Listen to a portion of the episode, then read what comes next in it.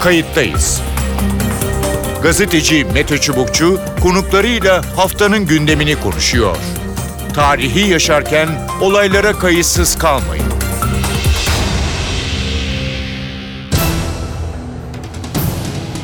İyi günler bir kayıttayız programıyla daha karşınızdayız. Tarihe ışık tutmak ve olan biteni anlamak için önümüzdeki dakikalarda sizlerle birlikte olacağız. Ben Mete Çubukçu, editörümüz Sevan Kazancı. Kayıttayız da bu hafta İsrail parlamentosu Knesset'te görüşülen, onaylanan bir yasayı konuşacağız. Düzenlemenin tam adı Yahudi Ulus Devleti. Aşırı sağcı koalisyon hükümetinin desteklediği tasarı Araplara karşı ırkçılığı ve ayrımcılığı, kanunla hükme bağlayıcılığı ve sistematik hale getireceği gerekçesiyle tepki çekiyor. Peki düzenlemede neler var? Önce bunları aktaralım satır başlarıyla. Ülkede kendi kaderini tayin etme hakkı sadece Yahudilere aittir ifadesi kullanılıyor. Yani Filistinliler, İsrail vatandaşı Araplar, Filistinliler dışlanıyor. İsrail bir Yahudi devleti tüm Yahudilerin ana vatanıdır deniyor. Hukukta bir boşluk olduğunda Yahudi şeriatı referans alınacak. Arapça resmi dil olmaktan çıkarılıyor, özel statü veriliyor. İsrail'in başkenti bir bütün olarak Kudüs'tür hükmü yer alıyor. Yani iki devleti çözümün önü kapanıyor hatta tek devleti çözüm de kapanıyor gibi. Kayıttayız da bu hafta tartışmalı düzenlemeyi konuşacağız. Dünyadan tepki var. Bu yasanın bölgede yaratacağı muhtemel tepkileri ve etkileri masaya yatıracağız. İki konuğumuz olacak. Kayıttayız'ın konuğu Oğuz Çelikkol. Oğuz Çelikkol emekli büyükelçi, e, İsrail'i iyi bilen bir e, isim. Tel Aviv'de büyükelçilikte yaptı. Aynı zamanda e, öğretim üyeliği görevinde yürütüyor Kültür Üniversitesi'nde. Hoş geldiniz programımıza. Hoş bulduk. İyi yayınlar. Teşekkür ederim. Ee, şimdi İsrail'in aldığı bu son kararı, e, Knesset'ten, parlamentodan çıkan e, kararı konuşacağız. E, 1948 bağımsızlık bildirgesine baktığımızda e, şöyle bir e, madde var, şu satırlar e, söz konusu. E, dili, e, ırkı, cinsiyeti ne olursa olsun tüm vatandaşlar sosyal ve siyasal eşit haklara sahiptir diyor kuruluş bildirgesinde İsrail. E, dün çıkan, geçtiğimiz günlerde çıkan e, tek ulus devlet kararıyla ilgili bu bağımsızlık bildirgesini karşılaştırırsak nereye varıldığını söyleyebiliriz. Evet. Yani giderek tabii e, biliyorsunuz şu anda İsrail'in nüfusu 8-9 milyon civarında 8,5 milyon olduğu ifade ediliyor. Nüfusun %20'si kadar e, Filistinli Araplardan oluşuyor. E, bu İsrail vatandaşları. Evet. Yani Batı Şeria ve Gaza'daki e, İsrail işgali altındaki topraklardaki Filistinlerden bahsetmiyoruz. Hı hı. Bunlar İsrail'in 67 sınırları içerisinde olan sınırları içerisinde yaşayan e, Arap asıllı, Filistin asıllı vatandaşları. E, bunlara karşı tabii ciddi bir ayrımcılığın ortaya çıktığını görüyoruz. Evet. E, işte e, bunların başında da bu yeni yasayla ortaya çıkabilecek durumu e, Arapçanın e, resmi bir lisan olmaktan çıkartılması evet. olacağı ortaya çıkıyor. Ee, İsrail bir Yahudi devletidir e, cümleleri e, söz konusu. E, evet. Halbuki e, içinde Araplar, Filistinler de e, var. Diğer unsurlar da e, söz konusu. E, burada ne yapılmaya çalışılıyor? Yani ileriye yönelik e, ne tür sakıncalar çıkaracak bu?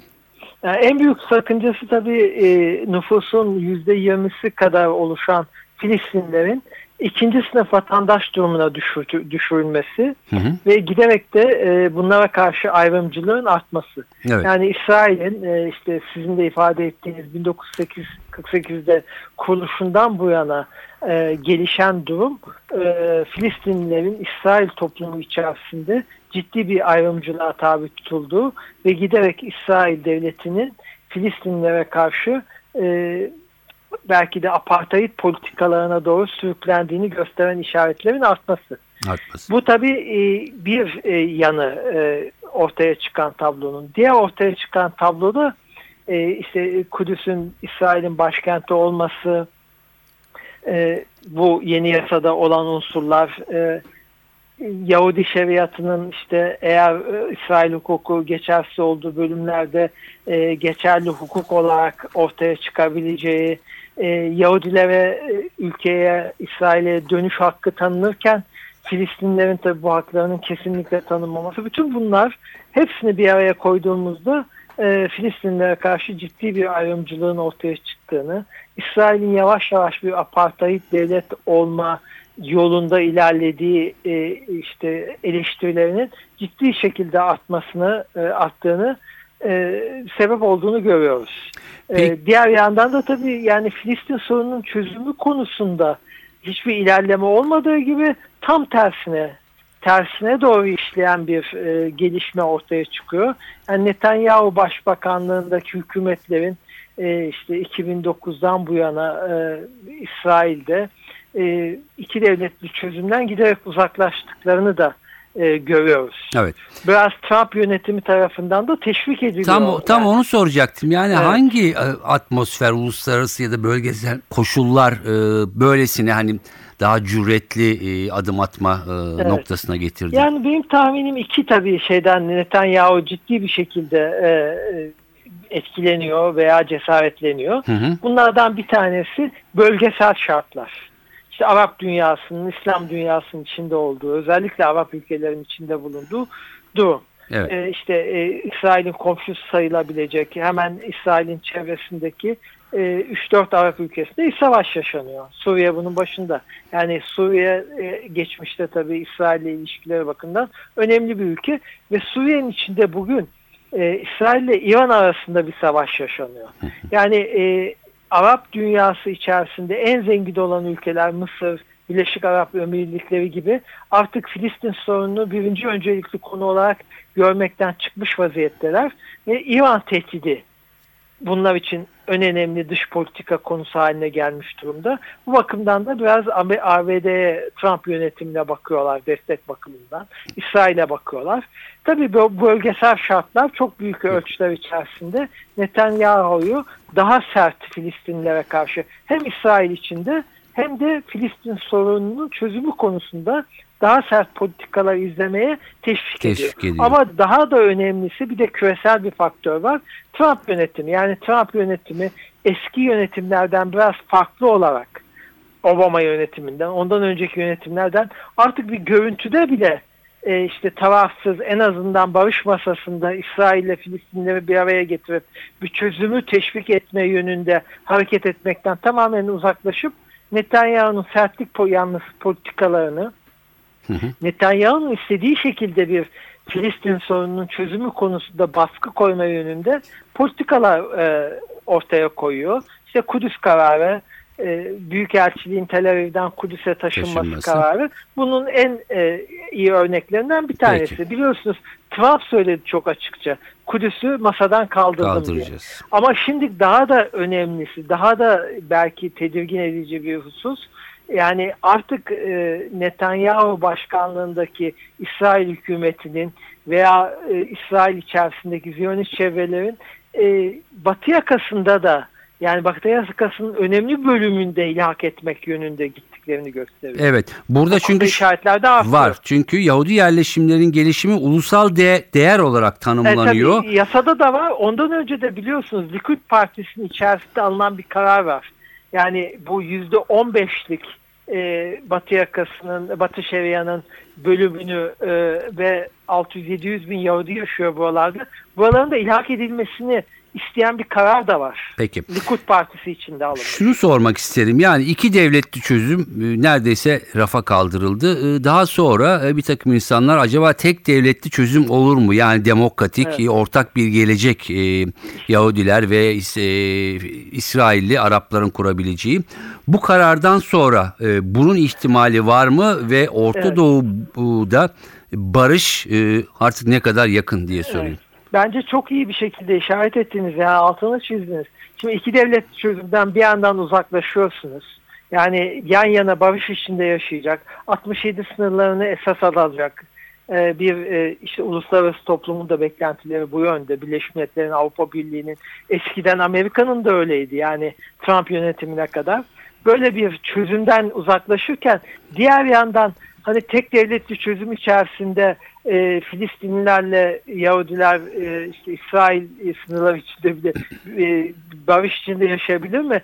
E, sorusu da zaten yani çok e, geçerli olan bir e, çözüm de değil ama o yönde o da kapatılıyor. Yani Filistinler e, bugün 67 sınırları içindeki Filistinler bile ikinci sınıf vatandaş statüsüne düşürülürken artık yani Filistinlerle İsraillerin bir devlet içerisinde eşit bir şekilde barış içinde yaşayacaklarını düşünmek de giderek zorlaşıyor. Zorlaşıyor. Yani bu kararın aldığı ortaya koyduğu en zor ve en ciddi tehlikelerden bir tanesi Filistinlerle İsrailler arasındaki e, aynı devlet içinde yaşama imkanlarını da ortadan kaldırmak. Peki. Hem bir yandan iki devletli çözümün önünü kapatıyorsunuz Hı hı. hem de bir yandan e, İsrail, Filistinlileri e, 67 sınırları içerisindeki İsrail'de bile ikinci sınıf vatandaş durumuna düşürüyoruz. Peki son sorum olacak ve kısa bir yanıt e, rica edeceğim. Bütün bu e, olan biten sonrasında e, tırnak içinde Filistin meselesi yani kaybedilmeye doğru mu e, gidiyor? E, ne görüyorsunuz? Evet. E, maalesef yani Filistin sorunu giderek bir kangren haline almaya başlıyor. Yani Filistinleri ortadan kaldırmak imkanı yok. Bugün işte İsrail içerisinde yüzde nüfusun yüzde yirmisi deniyor. 2 milyona yakın. Evet. Batı Şeria ve Gazze'de çok büyük bir İsrail, e, Filistin nüfusu var, Arap nüfusu var. E bunları ne yapacaksınız? Yani giderek maalesef İsrail demokrasiden uzaklaşıyor. Apartheid devlet görünümü altına girmeye başlıyor. E, İsrail'de tepkiler de bunu artıyor. Ama e, buna destek vermek için zorlanan Arap ülkelerinde de işte Suudi Arabistan, Birleşik Arap Emirlikleri, Mısır gibi halkın e, tabii tepkisinin ne olacağını da bilemiyoruz ve e, şiddetli olabilecek kendi yönetimlerine karşı da tabii e, halkın bir tepkisinin ortaya çıkabileceğini görüyoruz.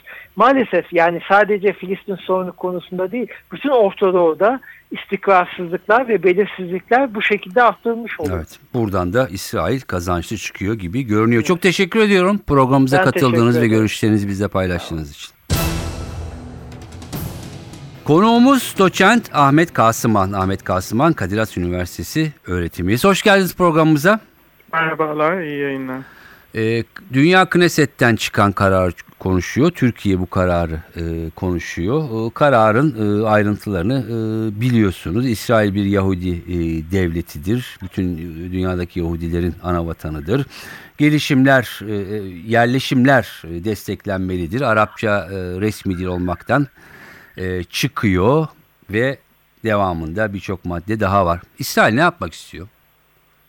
Ha, şu anda aslında bu olayı e, genel bir e, bütün dünyada yaygın e, popülizm dalgasının e, ve bu popülizm dalgasının e, yarattığı liderlerin ve bundan da fayda elde etmeye çalışan liderlerin hikayelerinin bir parçası olarak görmek gerekir.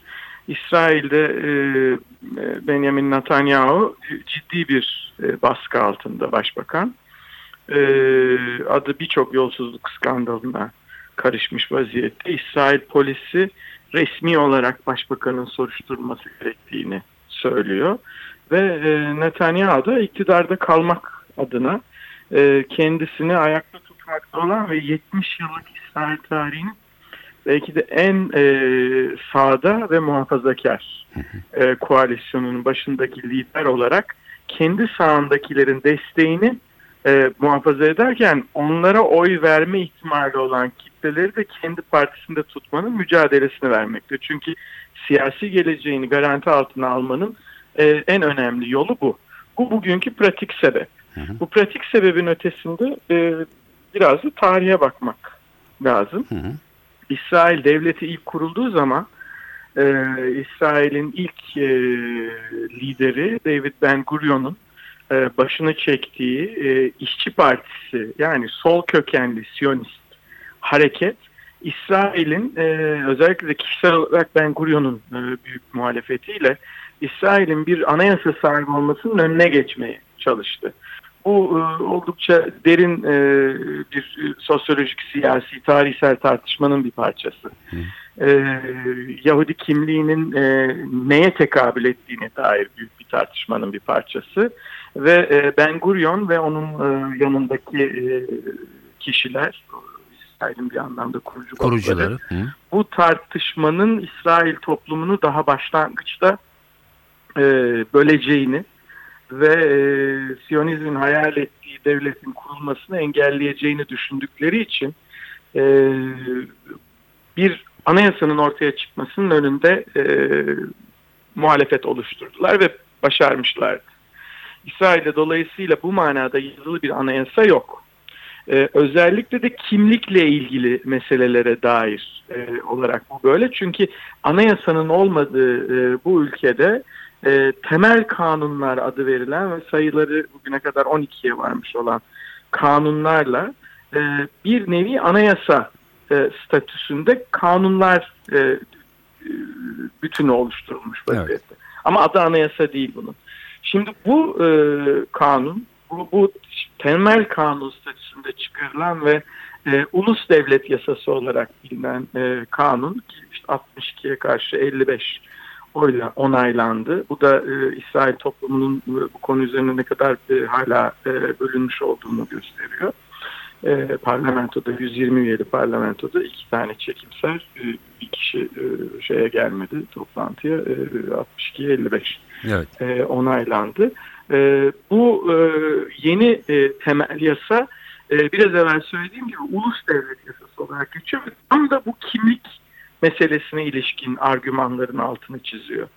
Pratik etkilerinden ziyade e, esasen bu söylemle e, kendisini ön plana çıkaran ve Netanyahu'ya e, retorik e, kudreti e, ile e, tabii Netanyahu ile beraber onun iktidardaki ortaklarına e, bir popülarite ve siyasi dokunulmazlık kazandırmaya yönelen ve bu arada da yarattığı sonuçları da e, pek önemsemeyen bir e, evet. e, şey, bir bir bir, bir, bir e, kanun. kanun. E, yarattığı sonuçlar da çok değişik seviyelerde, farklı farklı.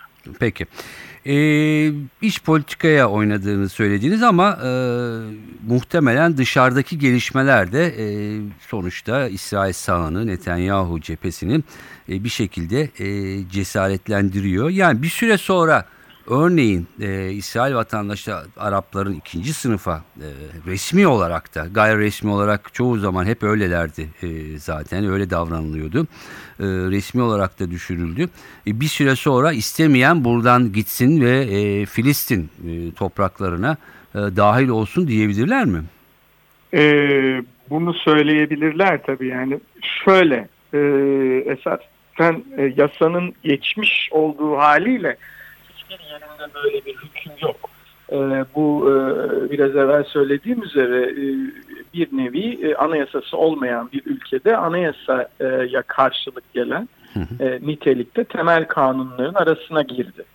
E, ama e, bunun yaratacağı e, yani diğer bütün yasaların üstünde olduğunu düşünürseniz bunun yaratacağı bir iklim var. Çünkü Arapça da kaldırıldı resmi Evet, dilden. bunun yaratacağı bir iklim. Şimdi zaten bunun ne kadar bir kere şunu söyleyeyim. Sizin biraz evvel söylediğiniz teşhis çok yerinde. Netanyahu'yu cesaretlendiren dış etkenler çok önemli. Evet. Ee, Trump'ın e, tavrı, ABD'nin e, işte Kudüs'ü başkent kabul etmesi Trump yönetiminin bu noktada attığı adımlar, e, Orta Doğu'nun genel konjonktürü, Suudi Arabistan, İsrail ilişkileri vesaire bunlar e, ve uluslararası konjonktür o en başta söylediğim yükselen popülizm dalgası. Netanyahu'nun e, kendi sağındakilerle e, bu tür e, flörtler içerisine girmesini ve bu kanun gibi bir takım e, uygulamaların arkasında durmasını kolaylaştırıyor. E, bunda hiçbir e, şey yok, şüphe yok. E, ama e, daha da önemlisi kanunun e, pratik bir takım e, siyasi kaygıların üzerine inşa edilmiş olması bu ağırlığını azaltmaz ya da önemini hafifletmez ama e, o kadar belli ki en çok da mesela bu biraz evvel söylediğiniz e, Arapçanın e, bir e, lisan olarak statüsüyle ilgili e, dördüncü maddesinde gözüküyor. E, dördüncü madde üç fıkra ile e, hazırlanmış. E, birincisi e, İbranice'nin devletin resmi dili olduğunu söylüyor. İkincisi Arapçanın bir e, özel statü e, sahibi olduğunu söylüyor ve mealen Arapça e, devlet kurumlarıyla ilişkilerinde Arapça kullanmak isteyenlere bu imkanın tanınacağını, bunun nasıl tanınacağının ayrı bir kanunla düzenleneceğini söylüyor.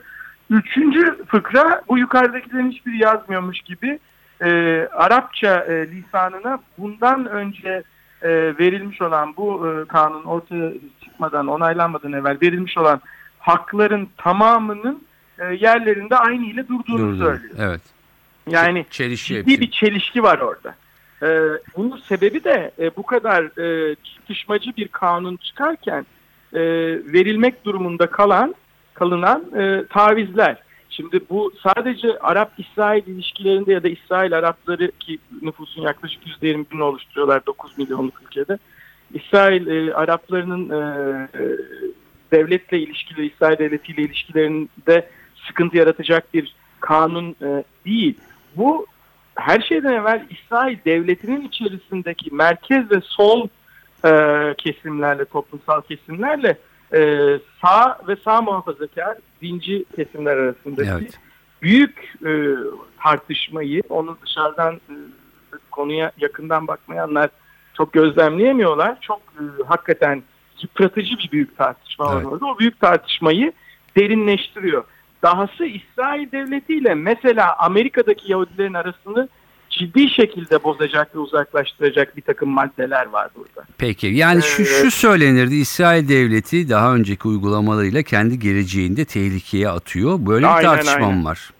Aynen, aynen böyle bir tartışma var. Ee, bir de tabii demokrasi ve insan hakları üzerinde hassasiyet gösteren gruplarla e, Siyonist e, e, e, ideolojinin daha muhafazakar e, bir takım e, uzantılarını e, temsil edenler arasındaki e, tartışma var. Bu Peki. tabii e, işte her ülkenin politikası oldukça karmaşık. Hı hı. Ee, İsrail'inki de bundan çok farklı değil. Yani e, şimdi bunu söyleyeceğim ama tabii bunun üzerine konuşacak zamanımız olmayacak. Gene de hani belki dinleyicilerin kulağında kalması açısından e, manalı olabilir. E, İsrail'in kuruluşunda şöyle bir e, dikotomi, ikile, ikilem var. E, bir tarafta e, özellikle e, y- Jabotinsky isimli muhafazakar Siyonist liderin 1948'lerde e, peşine düştüğü ve lisanın biçimleyici olduğuna dair bir inanışa sahip bir Siyonizm var. Bir tarafta da işte kurucu e, şeyleri, liderleri Ben Gurion'un e, başında olduğu sol Siyonizmin e, aksiyonların, eylemlerin e, daha önemli olduğunu e, düşünen ve daha adaptif, daha kolay e, adapte olan bir e, Siyonizm anlayışı var. Bunların ikisi İsrail'de şu anda e, belki 1948'de olduğundan da daha büyük bir Daha büyük. e, çatışma e, içerisindeler. Peki. Çünkü 1948'de e, devleti kurmaya çalıştıkları için dışarıdan kendilerine yönelik tehditle de baş etmeye çalıştıklarından bir arada kalmaya çalışıyorlardı. Çalışıyor. Evet. E, Netanyahu'nun bu kanunu çıkarmasına e, cevaz veren e, bugünkü uluslararası iklimi, İsrail'in güvenlik iklimi bu tür tartışmaların da daha da derinleşerek yapılmasına da e, izin veriyor Peki. bir taraftan. O bakımdan zor. Bu İsrail açısından e, olumlu bir gelişme. Yani İsrail'in e, ki bir devlet olarak, demokratik bir devlet olarak varlığını sürdürmesi ve e, bu biçimde kabul görmesi açısından e, olumlu bir kanun değil. Değil. Bunun farkında olanlar da İsrail devleti içine buna şiddetle muhalefet ediyorlar ama bugünkü siyasi dengelerde bu kanunun yanında olan daha aşırıcı hı. e, kimliklerin e, belirleyiciliğinin daha yukarıda olduğunu biliyoruz. Bu kanunda bunun bir Peki. e, sonucu. Kanunun yaratacağı pratik etki, yani bütün bu söylediklerimden Hı hı. sonuca varırsam, kanunun yaratacağı pratik etki çok büyük olmayacaktır. Yani hayatlar çok fazla değişmeyecek. Ama iklim değişecek İklim. ve iklimin değişmesi insanların üzerinde büyük etki Evet, peki.